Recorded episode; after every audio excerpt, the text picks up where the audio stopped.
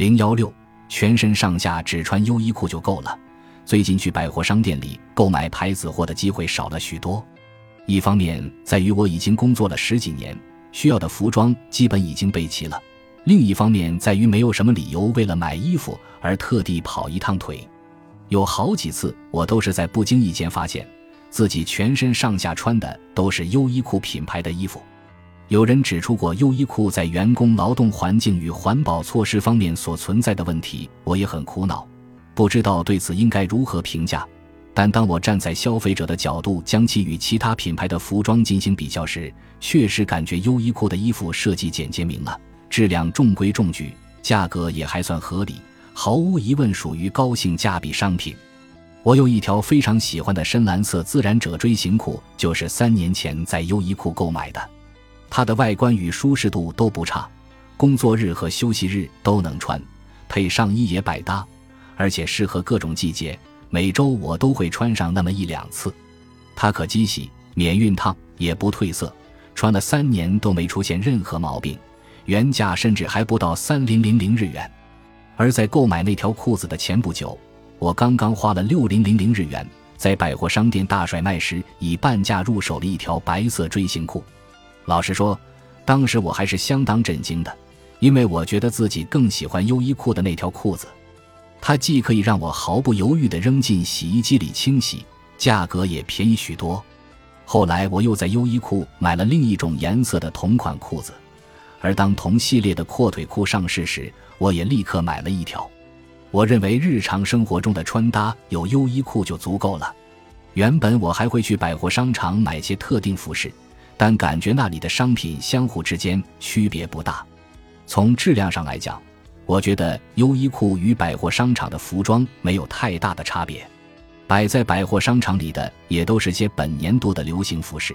即使想去找些有特定用途的服装，也只会一无所获。再加上导购员只会喋喋不休地重复着这种衣服卖的特别火，这是最新款式之类的推销话术。对我来说。买衣服一要凸显个人品味，二要与所处的环境相匹配。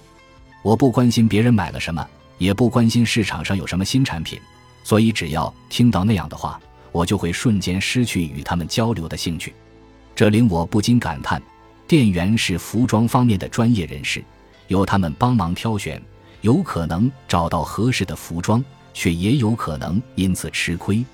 因此，从店里淘也似的回到家后。我开始越来越多地选择先在网上按照自己的标准进行搜索，在诸多品牌之间进行比对后再购买衣服。我对时尚没有过多要求，对自己的品味也没多大信心，因此始终觉得穿衣打扮适可而止，不要过于怪异就行。我念书的时候过得比较节俭，即使后来工作挣钱，有了一定的消费能力后，也始终无法摆脱骨子里的穷酸劲儿。买的东西大多数是减价促销品，女装杂志上说牛仔裤穿两三年就会变形，因此要时常更换。确实，穿过几年的衣服会显得俗气，但我的衣服却依然一穿就是好几年，既不愿卖掉，也不愿送人。过去我一直好奇人们要怎样处理多余的服装，但最近我开始阅读一本叫《断舍离》的书，受书中观念影响。我终于能够下定决心舍弃或卖掉一些旧衣服了，然而丢弃它们时心中萌生的愧疚依旧令人难以忍受，因此我在购买时变得越来越谨慎。最近我还会选择用服装租赁作为自己适当更新穿搭的方式。时装行业的工作者们在生产服装时，或许不会瞄准我这种对服装一知半解的消费者，而会以对时尚更加敏感。更加了解自己想要什么服装的人作为目标用户，但像我这样在穿衣打扮时以低调为目标的人，恐怕也不在少数。在过去，穿衣就要穿名牌是人们的共识，因为名牌服装能够满足人们的占有欲。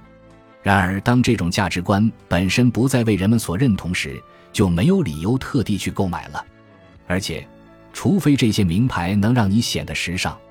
或是能让服装穿着者非常舒适，否则它们与优衣库等快消时装的原材料基本一致，质量也相差无几，并没有特地购买的必要。